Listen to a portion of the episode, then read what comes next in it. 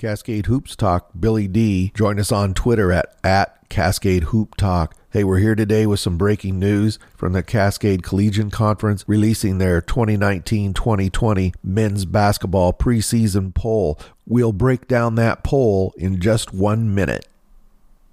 Cascade Hoop Talk, Billy D. Join us on Twitter at Cascade Hoop Talk.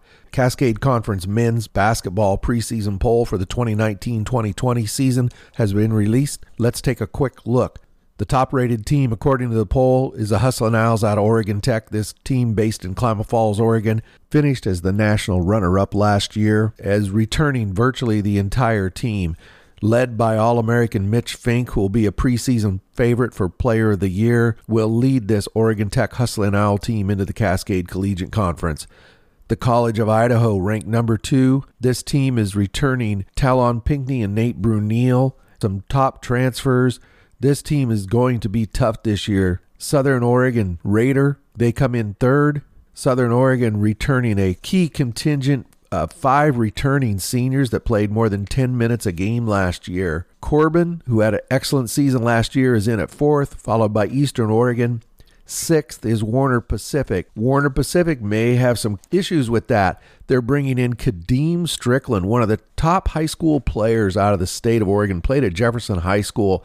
He's transferred there to Warner Pacific, as well as Miles Brown. I think it's going to be a bit tougher to get a win there in southeast Portland than the, the polls predicting. Warner Pacific is followed by Northwest Christian. Northwest Christian has a key group of returners, but they've also brought in Stevie Schlabach, the top scorer in Tigard basketball history. They're going to be very tough. Northwest up in Kirkland, Washington comes in at eight, and then at ninth is Multnomah. Coach Bickley may have some debate with that. He's returning four key seniors, including Justin Martin, and he's brought in some key freshmen and transfers. I think things are going to be a little tougher when you play Multnomah. Coming in at 10th, Evergreen, and then 11, Walla Walla. CT and I will be breaking down the entire Cascade Conference team by team.